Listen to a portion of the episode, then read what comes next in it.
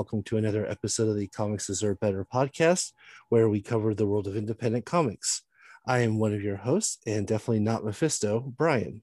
As always, I'm joined by the wonderful Darcy. And who absolutely knew there wasn't going to be a Mephisto and told everybody about it. Yeah, I, I had I had strong feelings that there wasn't going to be a Mephisto either, but you know, I mean, fan theories sometimes are more fantastical than any way a TV show can ever be, right? That is accurate, and then everybody's of course free to fan theorize. But I was super happy I was on the ball with that because I'm always wrong. But you know, yay! But we are here to talk about uh, independent comics. And so today, actually, we're going to be talking about the graphic novel 21, the Roberto Clemente story, as well as the continuing destruction of Diamond's Monopoly, uh, Dead Dog's Bite, Berserker, Brindle, and a few more items. So, first off, we have news. Uh, more small comics pu- publishers are moving their Amazon and bookstore distribution to mega publisher Simon and Schuster. Simon and Schuster, I can't say that today, from Diamond Comics distributors, sis- sister company Diamond Books. Uh, this is significant because uh, Diamond once held a literal monopoly on the distribution of all comics, as you probably all know and this has been for about the last 25 years. Um, so we are witnessing a slow and steady dismantling of this empire. It's unfortunate, though, that it's not another small distributor that's getting this boon. But um, you know, even though it's Simon and Schuster, at least it's no longer all diamond, and their death grip on the industry is being slowly loosened. Uh, so the the companies that Simon and Schuster are now distributing uh, comics to bookstores and Amazon include uh, um, according to the uh, Bleeding Cool article that I got some of this information from, is um, Ahoy Comics, uh, Boom Studios, Insight Editions, Legendary Comics, Oni Press, Rebellion, uh, Source Point Press, Viz Media, Keenspot, and Humanoids. And Vault uh, just recently joined in the last week uh, to that list. So they're getting some heavy hitters for the small press circuit, which is pretty nice. Yeah, it's good to see that definitely. Uh, like you said, Simon and Schuster is definitely not really moving away from monopoly on anything like uh, yeah. talking about like regular book publishers like they're monopolizing from that side it's kind of just switching from one monopoly to another monopoly but diamond they've been such dicks for so long on comics that it's like you know, if you've got to get away from a bunch of assholes, might as well try your other option. So, you know what? Fair. Give uh, we're we're becoming a country made up of monopolies and that's this late stage capitalism life we're living in so you don't have a lot of small distribution options and by not a lot of i mean kind of no small distribution options so diamond are kind of assholes, this is what you're left with. Exactly. That also shows you how much goodwill Diamond doesn't have when Simon and Schuster is kind of like the good guy mm-hmm. in the story. Mm-hmm. so yeah, no, uh, totally. And yeah, so uh, one megacorp to another megacorp, but you know, I mean, hopefully it's better for the reader in the long run. That's what really yeah. Ho- hopefully everybody can get something a little bit better from it, and or you know, and if and if that's the case, you know, because if you look at this from another direction, like Diamond should be the little guy in this story. Diamond just does comic books, like from a different mm-hmm. direction. Diamond should be the little guy, but they are such fucking assholes. So maybe Diamond can look at this and see like that they should be like less terrible and they can re uh, they can re-examine how they behave and how they manage their business.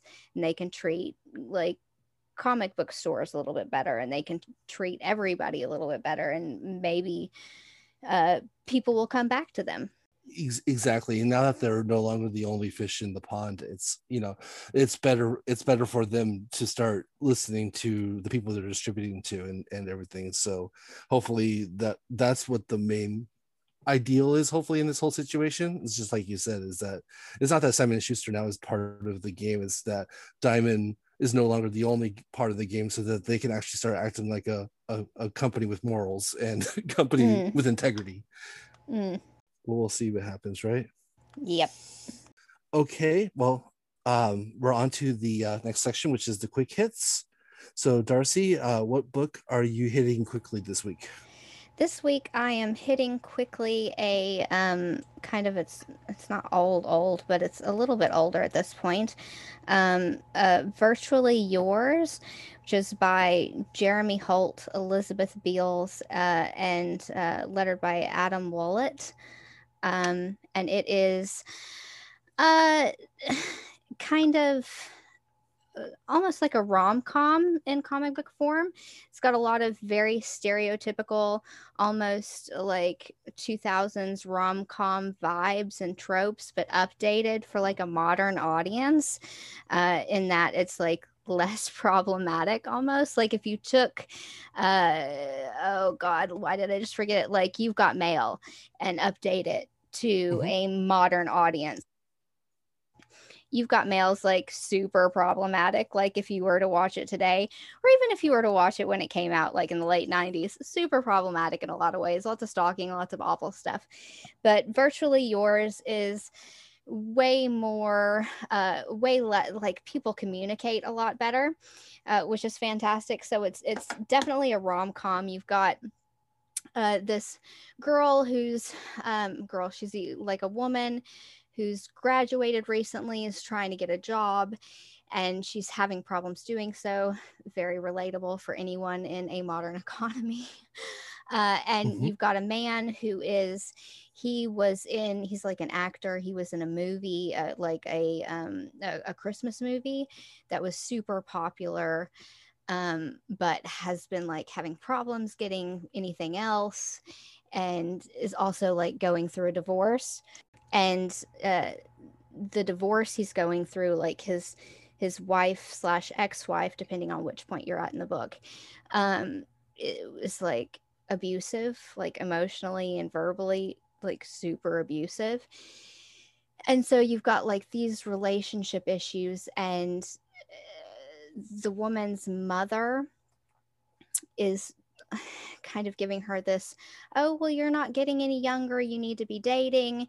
And the man ends up getting this job with this like tech startup where you uh, basically act as a fake significant other and to get her mom off her back. She signs up for the service and he joins the company and they uh, connect through the service virtually yours. And so he's her pretend boyfriend, basically. But then at the same time, uh, they actually meet each other um, through kind of like hanging out at bars they kind of like accidentally run into each other, very rom commy tropes. And unlike older rom coms, like actual communication happens, most of it's very unproblematic and very good and i really really liked it. There were some things i kind of found not so great like the treatment of the gay characters was still quite problematic in that it was very stereotypical and i didn't quite like the way that was treated but um, as far as the two of them goes it was very very good. The art was really great. It was very clean. The coloring was very upbeat and light and very pretty um, very very optimistic and happy and almost floaty feeling uh, it, takes place in New York, and everything was, you know, when you think of rom coms, especially like, I don't know, like Hallmark Channel kind of rom coms, they're very white. And this is a New York City mm-hmm. kind of thing. Again, it makes me think of um, uh, You've Got Mail, which is oh, so white. Uh, and this is very much not. Yes. You know, it's very diverse in the character designs, uh, body shapes, uh, body, uh, like how just how like their faces look. Every character design was very unique and well executed. I really liked the art in this book. Very clean, very colorful, very dynamic so I, I, really really liked it it was fun to read from like oh i like romance novels or romance comics and i don't read them as much as i wish i did and this was a really good example of that. Um, but it still did kind of have elements in it I didn't love. So no, I, I totally agree uh, about those tropes, uh, especially the, the gay best friend trope. You know, like who gay best friend that needs to go. So I think uh, her her best friend was good and fine for like 99% of the time. It was there was a character at the bar was kind of really stereotypical and kind of weird. Um, okay. And there was one thing she said about her best friend that it was kind of off-putting. Like, oh, it was like she called it her, her like dating conga line or something, and I was just like, I couldn't. Uh, it was, uh, it was kind of like. I it was weird and kind of judgmental about her dating life, her friend's dating life. And I was like, oh, I don't know so much about that. So it was like the the this gay character at the bar was really much like the way he was his, he was portrayed was really stereotypical and there was a lot of judgment thrown towards her best friend and the way she was dating and i was like mm, i don't like that because it wasn't there was a really big effort thrown upon the main character that don't judge me for not having a boyfriend at this point in my life. And I was like, if I'm not supposed to judge you for not dating, uh, don't act like mm-hmm. I should, you know, don't throw any judgment around anybody else for how they're dating either. So that kind of made me a little bit mm, tense up just a little bit. But it was only like two pages in the whole hundred some odd. And for a rom com, you know, yep. that's not bad. exactly what I was just gonna say is that for that's that's a pretty high average for a rom com. Especially when so it's doing good. other things um, really, really good, like the yeah. discussions on, you know, like abusive relationships. Mm-hmm. And diversity too. yeah. is nice. Um it's uh, it's interesting and it does sound very much similar to You Got Mail, and that makes it even further interesting because You Got Mail is actually a remake of a 50s movie. Yeah. Yeah, so so it's this is kind of like the continuing mm-hmm. of the tropes and how they're evolving throughout mm-hmm. the years. You know, now we have like over 60 years of, of You Got Mail of uh of exactly of examples of, of, of the You Got Mail tropes. So so yeah, that's really cool. I love Jimmy Stewart, so I have to mention him if I can. there you go. So, yeah, it, it is. Um, it was. It took me a while to realize that's what they were doing. Was like updated. You got mail. I was like, wait, virtually your. Oh, I get it. yeah, and I like that. I that I love puns, and virtually yours is a great pun. Mm-hmm. Um, I will, I I will be talking about a pun in my quick hit coming up too. So awesome. It's uh, yeah, I'm all all for puns. Uh, if, if any longtime listeners of this podcast can tell, I love puns. so, all right. Well, I before I do my quick hit, um, and the reason why this isn't my quick hit is that um, I don't know if we ever mentioned this on air, but the quick hit, the purpose of it is a recommendation. So we're gonna talk about things that we like, but a book came out this last Wednesday um, that um, is ha- is very much in the independent comic zeitgeist. So I felt like we had to at least uh, mention it, and that's uh, the Berserker or B R Z R K R by Matt Kindt and Keanu Reeves, of course, and uh, uh, Ron Garney Bill Crabtree and Clem Robins. You know, I, I watch a lot of hockey. You think I'd be really good with words with no with no vowels, but sometimes it's still difficult. They're understood um, vowels. But yeah, yeah, exactly. All right, so um, so so yes, uh, obviously the whole situation with uh, with Kickstarter, um, you uh, kind of abusing that that process to get more money um, and everything kind of turned me off of this this comic in the first place, which is funny because I I do love Keanu Reeves, so and I do love Boom Studios, so it was kind of interesting that two things that I do love are doing something that I was very much adamantly against. So full disclosure, uh, obviously you guys can tell what my opinion is going into this book, so I'm gonna be a little a little biased, of course. So take my opinion with a grain of salt, but you know, and no, also I, I, read a preview copy of this book as well. I, I was given I was given a preview copy of this book. I didn't purchase it myself, so also take that in as a, a grain of salt as well. Um, but so, uh, all in all, uh, the first page, I actually I was pleasantly surprised because um, I do love Keanu Reeves, like I just said, and the first few panels is is a parody of the sad Keanu meme, and the fact that Keanu Reeves is parodying himself and like and something that other actors probably with a lot more ego would be offended by the fact that he's embracing it and putting that as the first page of his comic is is actually pretty amazing to me. But it goes downhill from there so the the comic itself is really violent and very gratuitous in in its vision like in, in its imagery. And it's in the character that's obviously supposed to be Keanu Reeves because it looks it's him in the as the character is so violent and so like mindless in the actions of the uh, that he's taking in the beginning of the story that they actually almost succeed in doing the unthinkable, making Keanu Reeves unlikable, which is funny because this is a book written by Keanu Reeves.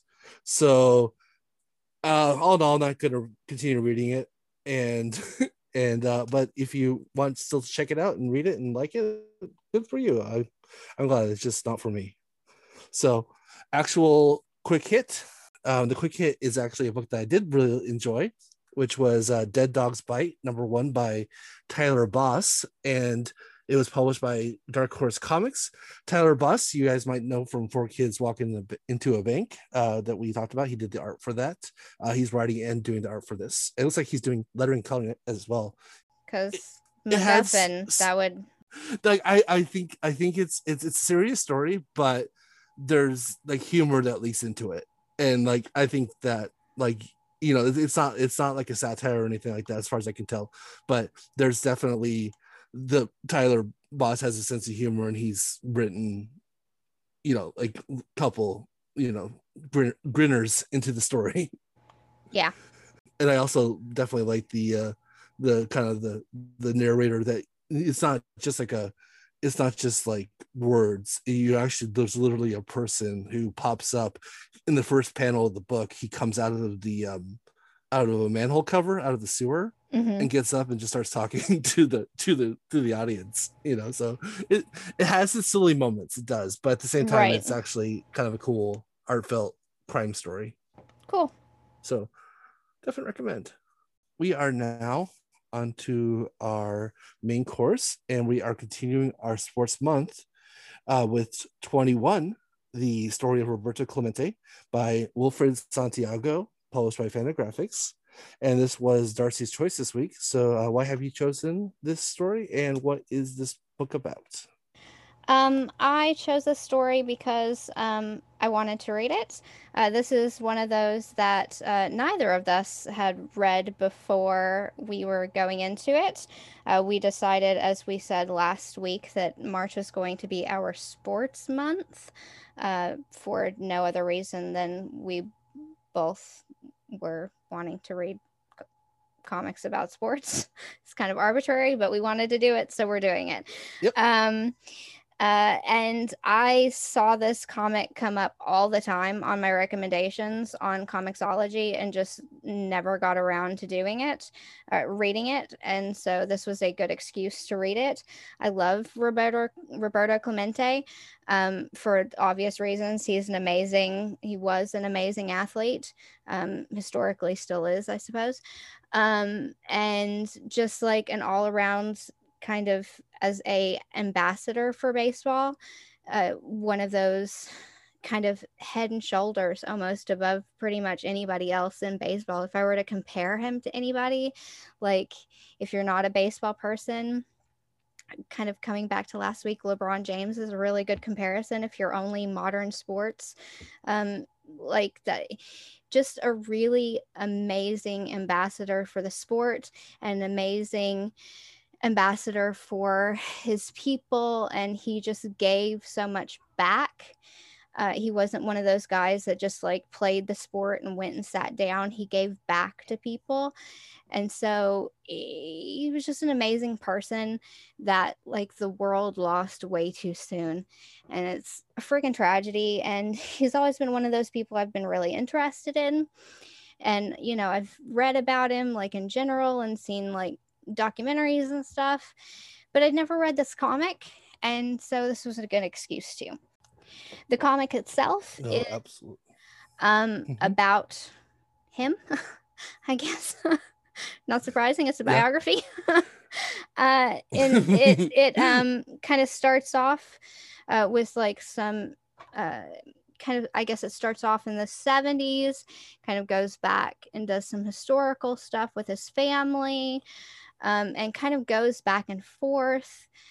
Um it dips into like his time in the 50s when he was doing like winter ball uh, in Puerto Rico which is where he's from.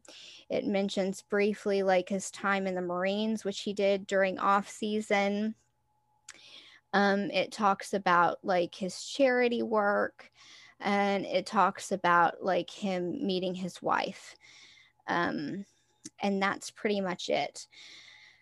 Uh, it to me the baseball stuff is really good.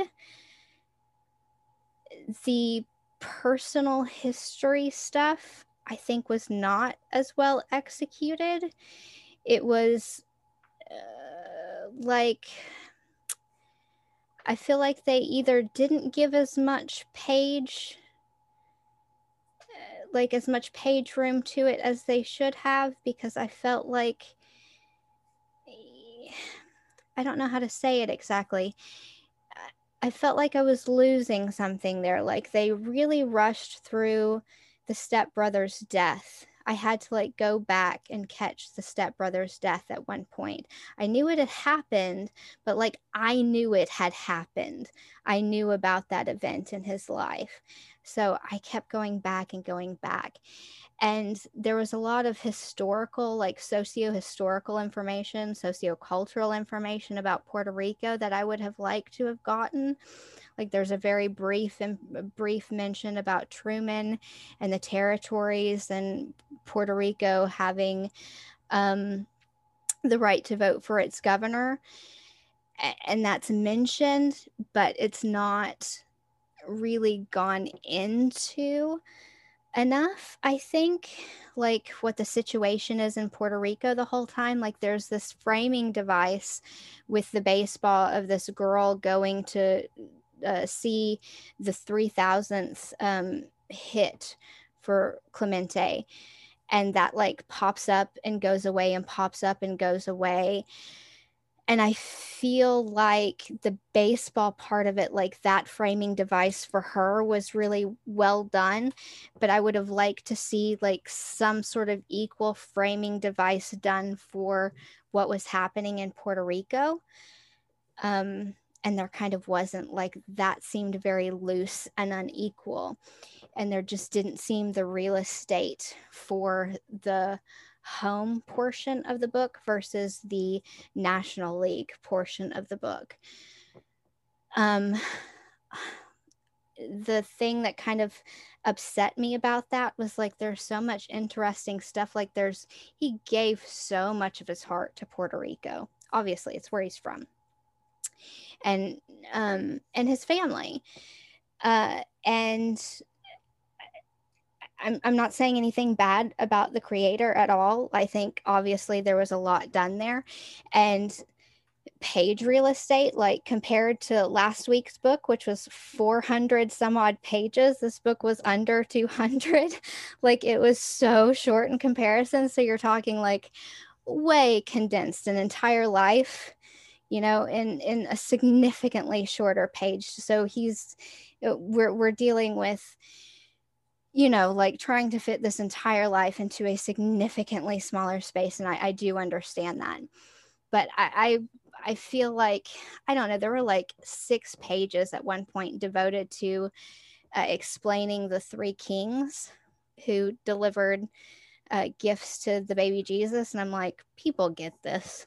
Like, people understand what the delivery, I mean, not everybody. I'm sure there's somebody who don't. There's some people who don't, somebody who don't. That's not great grammar. I'm sure there's some people who, I'm sure there's some people who need uh, some sort of explanation of you know the three kings delivering incense and myrrh or whatever to jesus but the vast majority of people get that and you could do that explanation in like two pages uh, what's far more confusing for far more people i think is the socio-cultural history of Puerto Rico in the 1960s. Like, how many people know what's going on at that point? Like, the history of what's going on with Roberto Clemente's family in the 50s. Like, there was not enough back. Like, I was confused for half a second about what exactly happened to his sister, like, how she died. She mm-hmm. burned, but like, how? I had to go look that up because I'd read it before, but it had been so many years. So it, it was one of those things where I was like, I know these things, but I don't remember these things. And so I, I just, the page real estate for his personal life, I don't think was given enough depth. And that kind of disappointed me. But the art was absolutely incredible. I loved it.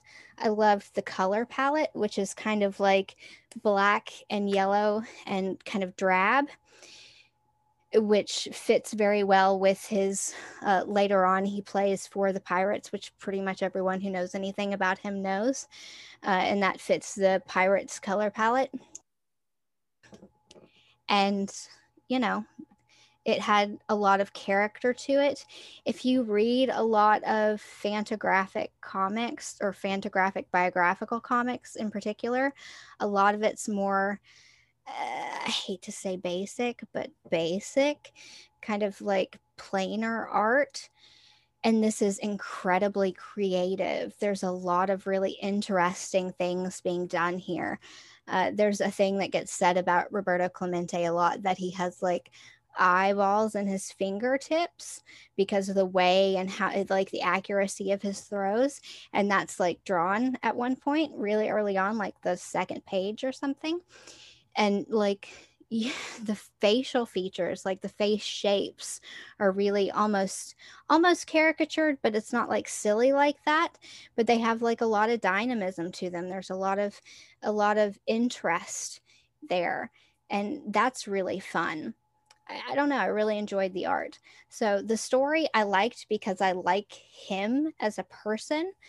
Um, but I felt it could have been a little bit better. Uh, I felt the division of labor among baseball and personal could have been balanced a little bit better. But the baseball was excellent. I'm a little bit biased, and the art was incredible. So, Darcy, I have to tell you something. Go you for it. You you must have stolen my notes. Because, because you basically covered every single point that I was going to make, like almost verbatim. I 100% agree with you with everything that you said, and I. Gonna be quick then. Yeah no um and that's that's the show folks. Good night. No um i i um gotta say so yeah artwork was great i love the fact uh, that it doesn't it didn't fall into the trap of a biopic or a bio story where everything has to be realistic and and that's why I liked about it. It was very much an artist interpretation. Definitely was very liberal with the lines, everything you know, like and the flow. Everything was very water like, and I loved I loved the artwork. It was you know, it it was very surreal.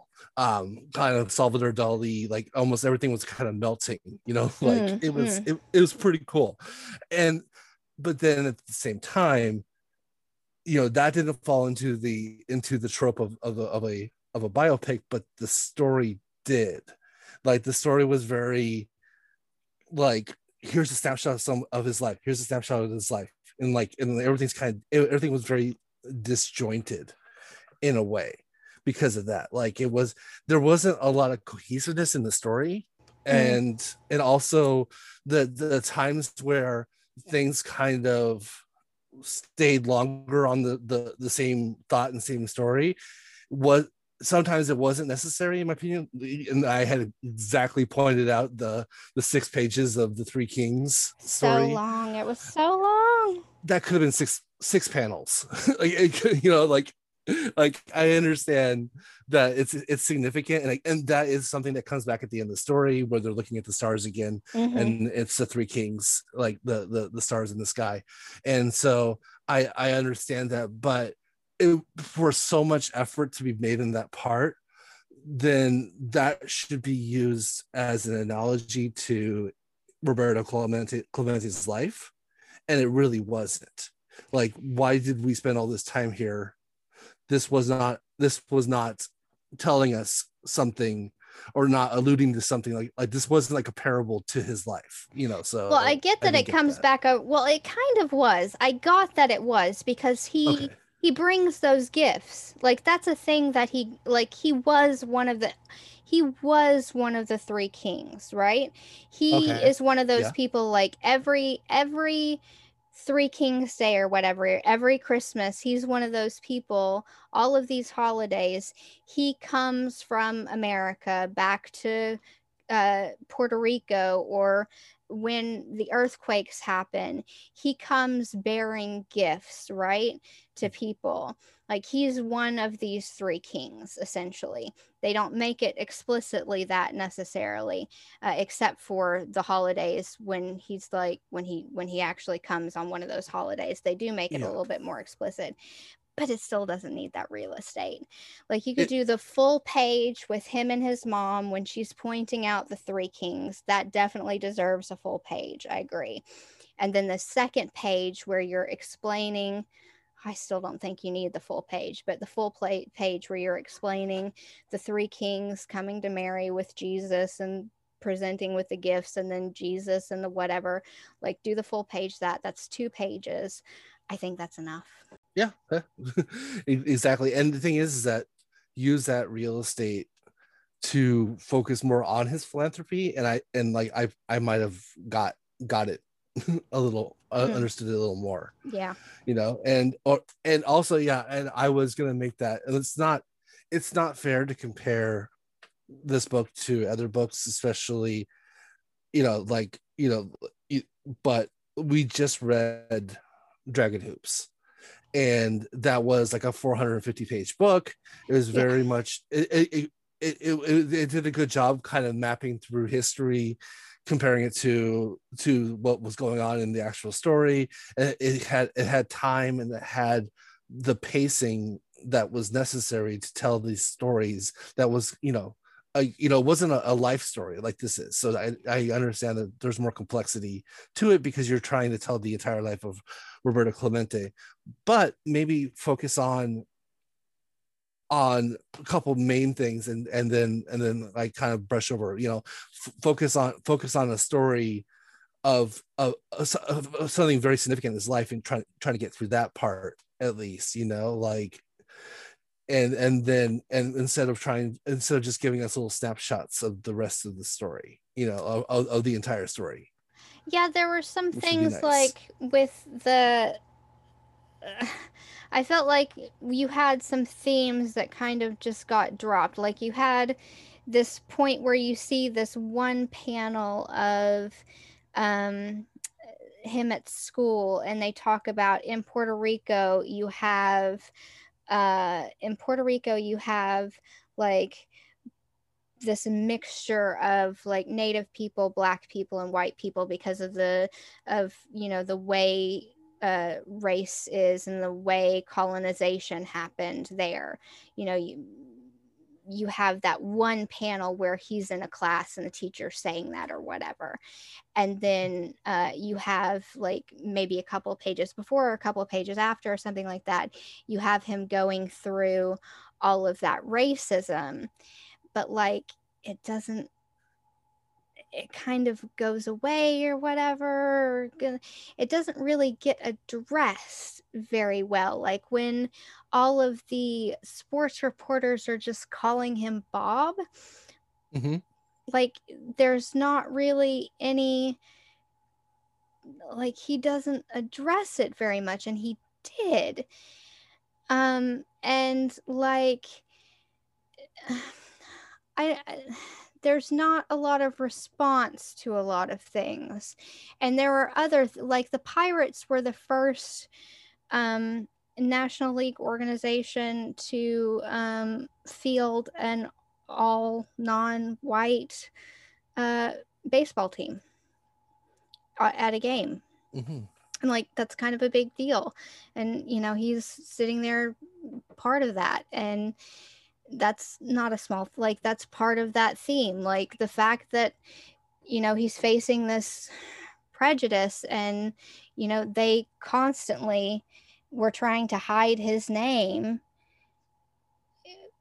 is no small thing but it mm, i don't i don't know it's kind of like these things were getting dropped the fact that they just suddenly had you know like roberto and vera as a Yeah. chapter heading.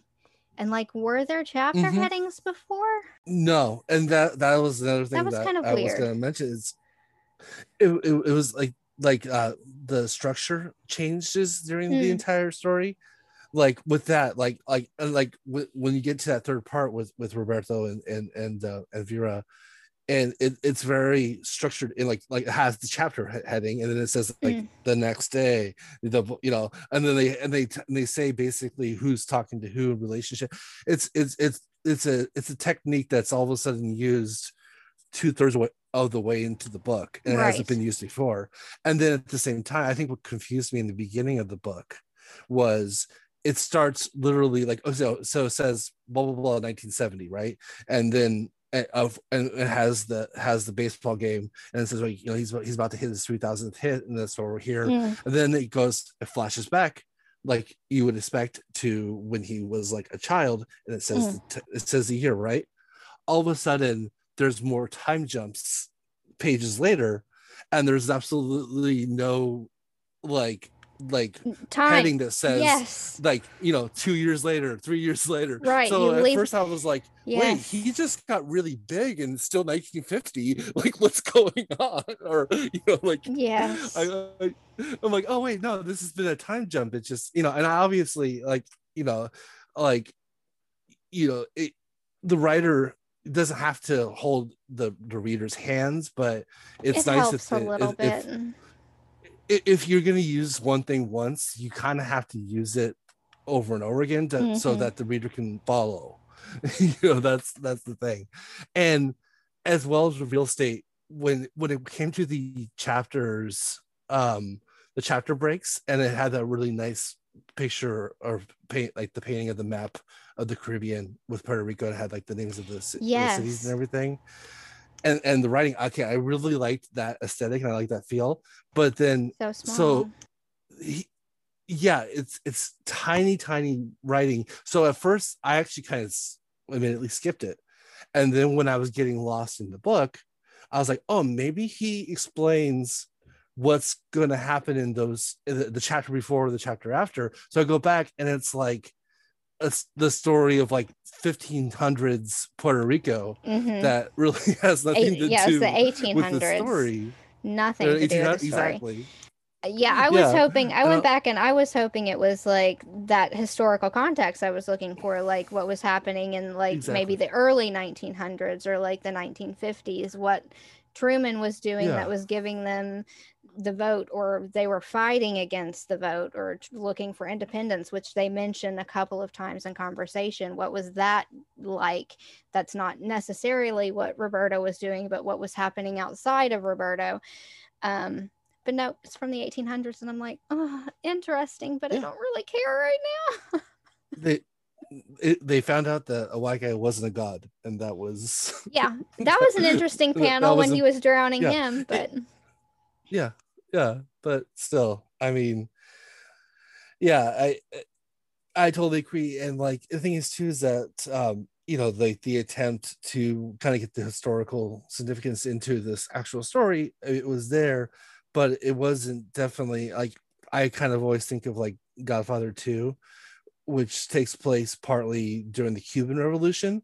They don't ever really directly talk about the cuban revolution and but but it, the way everything's framed and the way that things are paced it's like you know you someone who's never even heard of cuba could like watch that and understand what happened in Cuba, you know? Mm-hmm. So like I, you know, I know I'm holding I'm holding this book up to a high regard when I'm saying like it should be more like Godfather too, but yeah, that's I mean, a little bit high, yeah.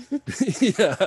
It's like everything should be Citizen Kane or nothing, you know. But no, I uh but but no, so, but but yeah, I mean like it, it I I I I appreciate the effort, but it just seemed like a kind of a misstep there. Yeah, I think like I said, I, I really like a lot of what was done here.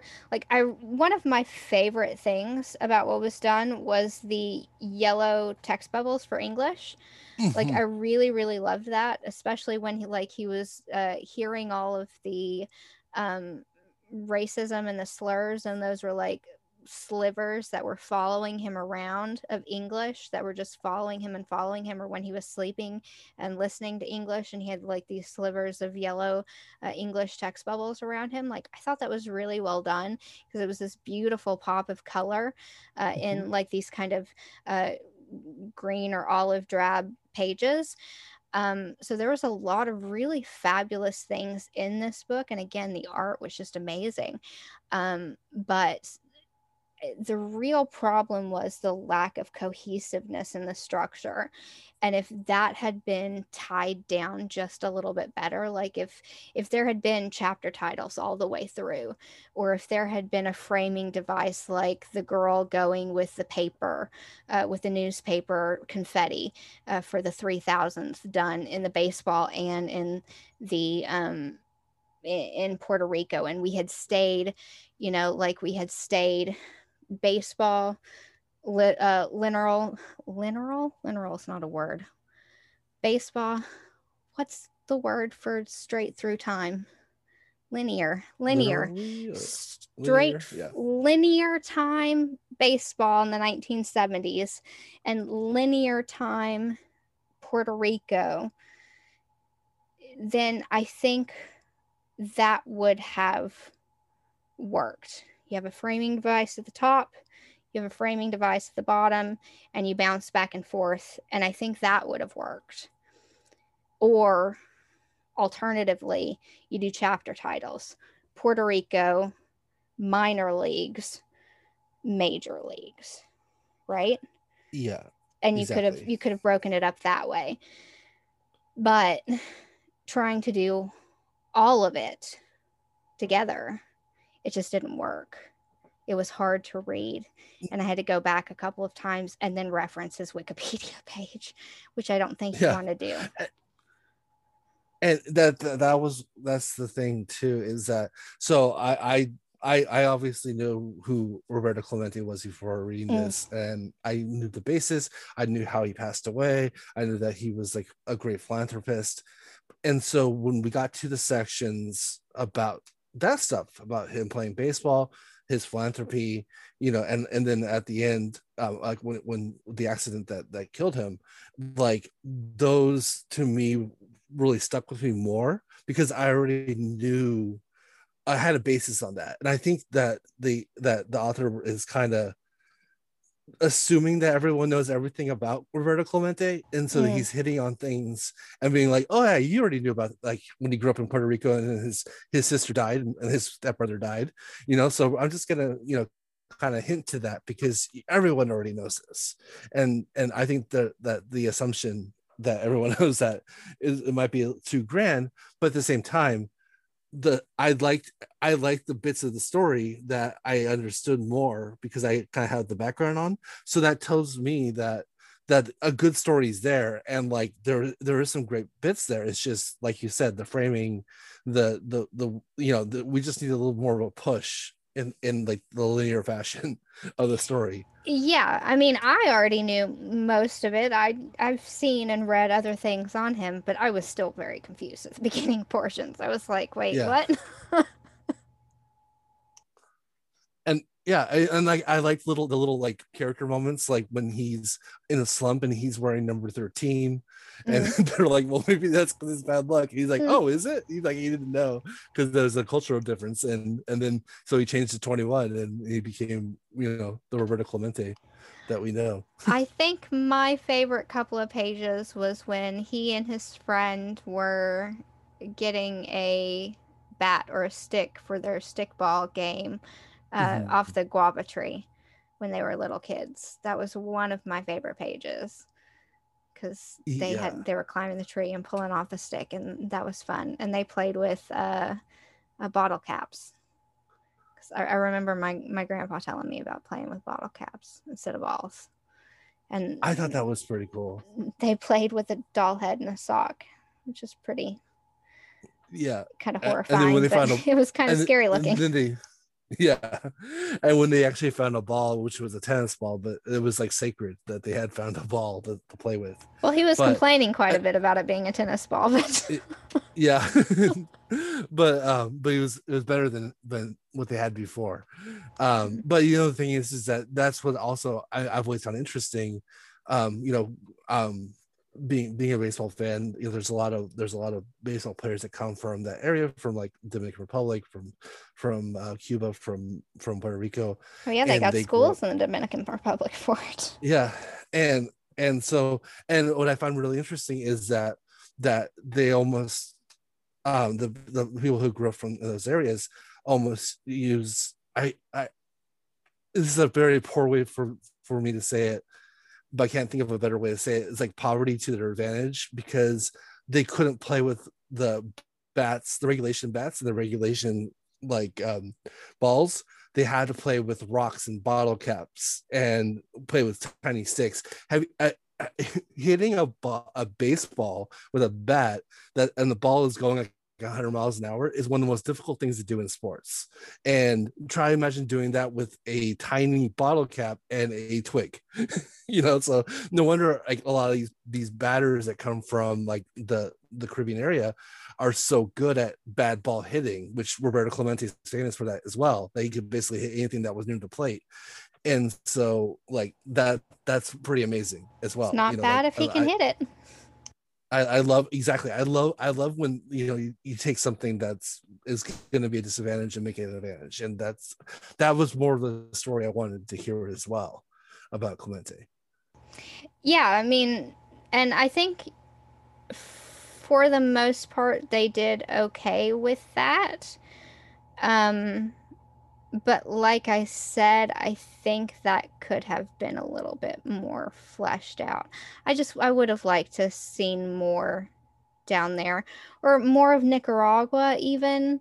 Like that was really brief his his period down there more of his philanthropy like mm, yeah i don't know I, I on the whole like i'm i'm giving it a lot of criticism i did enjoy reading it like i didn't i wasn't unhappy while i read it i was confused a lot of times i had to go back and check myself did i miss a page Yeah, but I- I, I, I enjoyed it but um I, I think I think it could have uh, been been better. Maybe some page layouts could have been better better done. Maybe. Yeah. I, I I agree. Like, yeah, I, I might sound like I'm like shitting on it, but I I did enjoy it overall. It's just that there there is definitely some room for improvement and and you know like the- and i think that's what's kind of a little more frustrating is that there is there's something there that's really good Mm, but it's just unfortunately we're not getting it yeah, you know especially because I like him so much. Yeah, exactly. If it wasn't about someone as as likable as Roberto Clemente, I think that'd be something different too. Like I think we'd be a little more lenient on the story, but the fact that it's about someone who is a, gr- by all accounts, a great person, and we, and yet we don't really get into his his philanthropy. We get a little bit of it, but not much. And there's a lot more focus on things that don't necessarily make Clemente great and that's what we're here for is to listen to read about how great Clemente is. So it's like, let's let's get that part instead. Yeah, it was all. Again, I think I think a lot of it's just down to.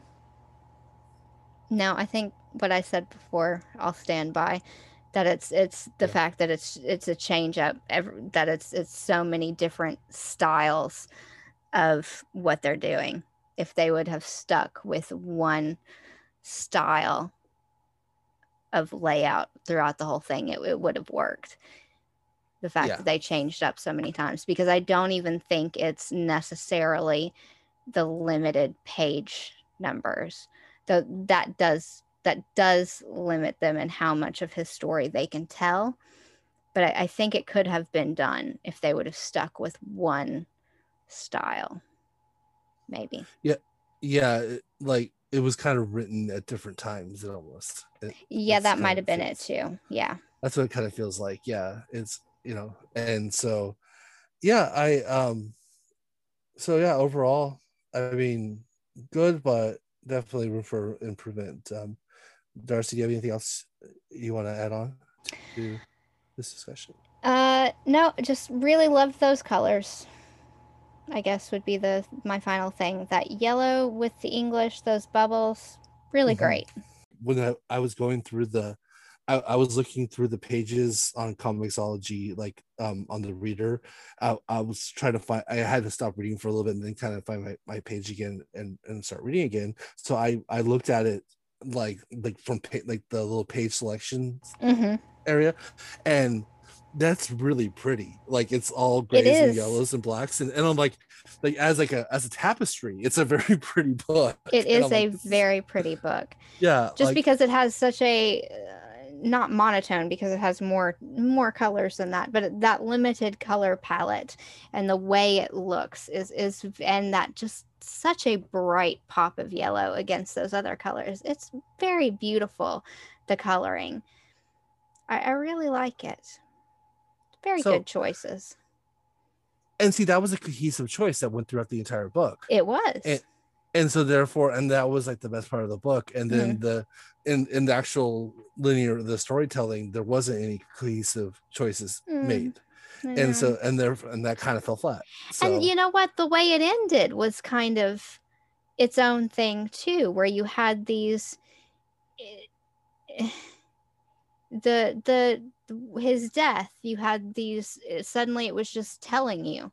You had full page narration, full page black and a line of narration, thing full page black and a line of narration. You know that was completely different than the rest of it. And maybe that makes sense because it's a death, but it is completely different. That could have been done a different way. Yeah and, Huh. and if there was if it was cohesive through the whole thing and then had that at the end it would also be a little more jarring It would have been, yeah. you know and like a little more impactful but Mm. since we've been kind of all over the place genre Yeah. style you know like it, it, it- like obviously was impactful because it was death but it could have been even more like it could have hit harder It would have hit harder. Yeah, if it Yeah. were if it had been the first time anything like that or any sort of style change had happened, it would have had more impact. But since the styles had been changing and going back and forth and things had been happening like that the whole time, it Yes. really didn't have an impact. I didn't feel it at all. You're right. Hmm. yeah so but yeah i mean but you know i'm glad I read it i definitely it's not in my yeah it's not in my my list of books that like why did i pick this up it's definitely it's definitely worth reading. It's definitely worth checking out. Mhm. and if you if you subscribe to comiXology it's there on the unlimited. So you know it, it's it's fairly easy to check out.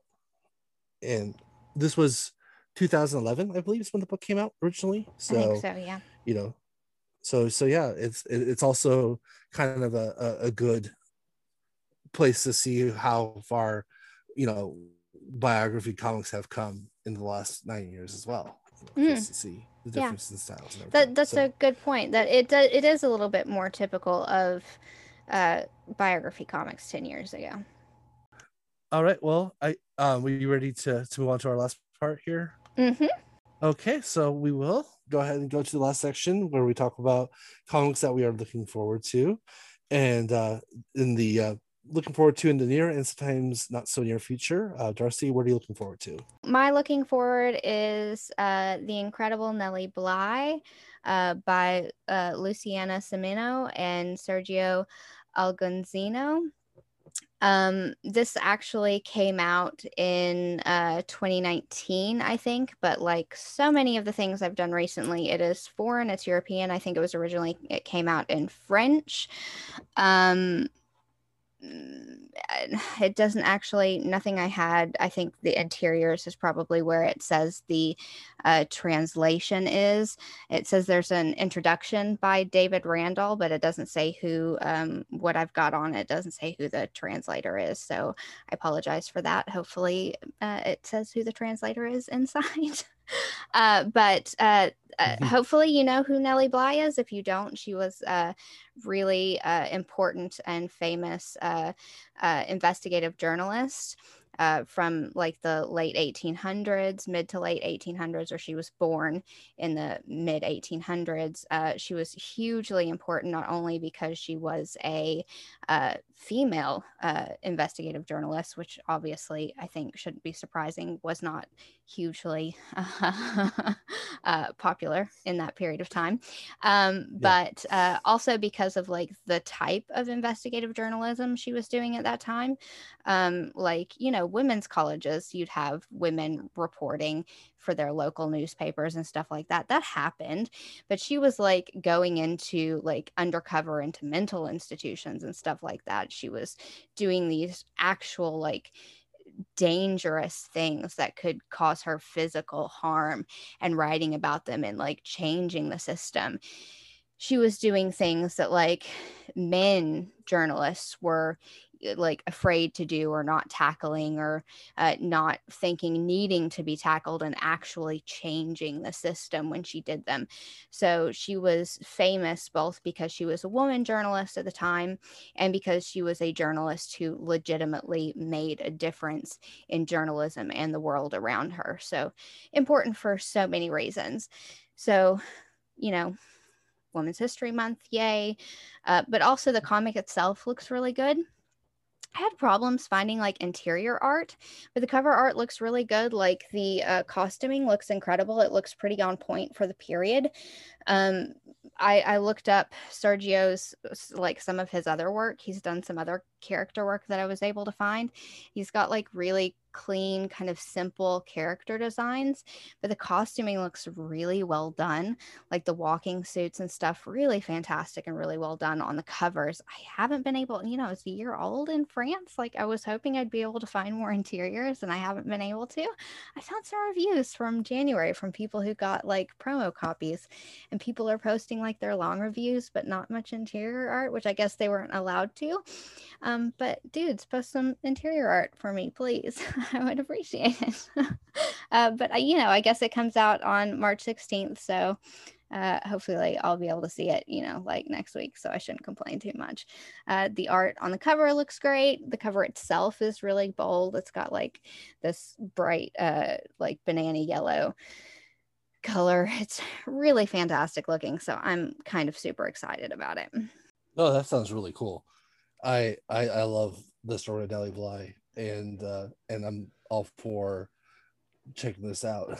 it it sounds and looks really good. But it and you know we talked about framing devices when we talked about the biocomic we did just yep. now, and it, it uses like I think a really solid, at least from what I've been able to see from the description mm-hmm. and from some of the reviews I looked at, a really kind of strong framing device of like this fictional uh, young woman who's a journalist. And it's kind of like she's interviewing Nellie later in life. And so it looks like it's probably structured fairly well for a biocomic. So hopefully it'll be good. That's awesome because aside aside from the uh, the investigative journalism and mental asylums, I also kind of hope that uh, they dive into her uh, her around the world trip that she did. It's the cover uh, has the like the globe, and she's kind of like walking past it. So I, I think probably. Nice, yeah, because that was really interesting. Uh, mm. A little, little death defying, but definitely not as death defying as going into mental asylums during the 1920s when there was absolutely no mental health reform. yeah. And, I mean, a lot And- of people trying- did die traveling across the planet Yeah. during that period. So True. death defying for their own different reasons. Yeah, exactly. So, well, I mean that that sounds absolutely amazing. So I definitely want to check that out as well. Yeah. So let, let, let me know how how that goes, or let us know as a as a quick hit, hopefully in the future. Yeah. Hopefully. I have my looking forward book. Um, it's also another book that I've talked about a couple times here on the podcast, uh, Proctor Valley Road, which is uh, by um, Grant Morrison, Alex Child, Naomi Franquiz, um, published by Boom Studios. Uh, it is the story that revolves around the San Diego, California cryptoid, the Proctor Valley monster, kind of like a Yeti type monster, as I've heard and um and it also visits one of uh, uh our most talked about tropes that we've had lately on this podcast uh children in mortal danger so that has been a lot of our our subjects lately Fits So, the bill. That i'm fits us. about that yeah exactly so and it's also it's it's grant morrison so um he's co-writing it when they write a comic i'm gonna read it yeah um i'm i'm happy to to do that Especially, especially when it's kids being very Oh, yeah. It- deliberately deliberately put in danger. Exactly. And the funny thing too is that I think this is what has really attracted me to this is that I've been on Proctor Valley Road. I've been down in that area of San Diego. I've I I grew up in San Diego, very far away from that area of San Diego, but I grew up in the county. But I've never heard of this until until the, the solicits of the book started coming out and then i looked it up and like sure thing it's a it's a legend down down there in the spring valley slash like chula vista bonita area and so i'm like oh well that's kind of cool like like i never realized i love cryptoids i'm from that area and yeah i never heard of this so i felt out of the loop and now that's why i'm kind of all full force into reading this because i, I want to be in the loop Every region seems to have a cryptid. I wish we had one. I need to find out if there's a cryptid in my area. Surely. I mean, like, we're not too far from like Mexico. I guess we've just got what's that thing? chupacabra The chupacabra. Is that just what we have? Because we were we used to be part of Mexico. Is that the Yeah. only thing we have? it- Does Texas have a Well, thing? I'm, I'm su- there, there's actually a Wikipedia um, article um, that it that goes like region by region and says what the, the cryptid of that region is. So I definitely Cryptid of Texas. Yeah. Quick Google. it's um Five Texas um, cryptids. ooh nice. I don't think where I live now it has a cryptid, which is the strawberry capital of the world. So maybe it's a strawberry. It's got to be a strawberry cryptid. yeah, Strawberries with like big teeth or something. Ooh, be- uh, apparently, we have a cat, a wampus cat. Ooh, It's a woman who spied on her husband wearing a lion skin. Cool. It's a Cherokee Okay. legend out of Tennessee. That doesn't make any sense. eh, it's kind of far. It's a little bit away from from Texas. She tra- she traveled. She, she, she she went away. The Lake. Worth She monster. There we go. That's what mine is. Lake Worth. That's near Fort Worth. The Lake Worth Yeah. monster. First sighted outside of Fort Worth, the monster has many conflicting descriptions. It's the size of a man but bears goat like features such as horns and white fur. Can leap from trees to the hoods of passing cars, totally Texan. Uh, hurl tires further than a human. Makes sense. It Whatever rifle choice you make for the Wampus cat is acceptable here. God damn it, Texas. Not only do we have a cryptid, but this is how you kill it. This is how you kill it. oh wow. this makes a handgun a much more important weapon this time around. You'll want a long barreled pistol. Houston Press. What guns That's- to pick to kill them. That's awesome. That's awesome. uh, Black Hawk 44 Magnum or a Casull uh 454 if your manhood is tied up in this hunt or something. Oh fucking Oh my. Press. Thank you so much. All right, Yes. let's move on. That Oh, was funny. I just, well, I just, I just have another uh, Southern California slash Southwestern cryptid that I absolutely love. Actually, it might be Texas too. Is the um, jackalope. So Jackalope. Yeah, jackalopes are good. Always, always a fan. I, um, I used to collect anything that I could find. Like we, we would stop at a truck stop or like a tourist trap. If they had anything jackalope, like a statue or or like postcard or anything like that, it was an instant buy. And like I had a, a pretty d- a decent traveling jackalope collection for a while. They're so But- funny looking. That's totally fair. definitely I, I i just love the the fact that it was a taxidermist who basically decided to play a joke on people and that's what started the that's what started the uh the legend of the jackalope. You got to do So- something with your free time. exactly. And even if that's gluing horns onto a, ra- a dead rabbit. Please let the rabbit be dead if you're gonna glue horns on it. And please don't kill the rabbit to do it either. Oh no, please do not. okay. Yeah so please do not. All right. Well um I, so i think that's it. Uh actually I really definitely enjoyed the, the cryptid talk there um that is a, a, a big love of mine. Something So, fun at the end. uh, definitely. So well we have reached the end of our show this week. Uh first of all big thank you to everyone listening to our show as always. Uh if you have a question or comment you can send us an email to comics deserve better at gmail.com or follow us on instagram and twitter at cdbpod at cdpod i want to say cdpod.com again but uh check out our website at comicsdeservebetter.wordpress.com for all of our episodes and socials, as well as a form on our contact page to request a subject for us to do on a future show.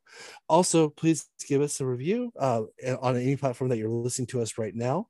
So, Darcy, uh, where can we find you on the internet?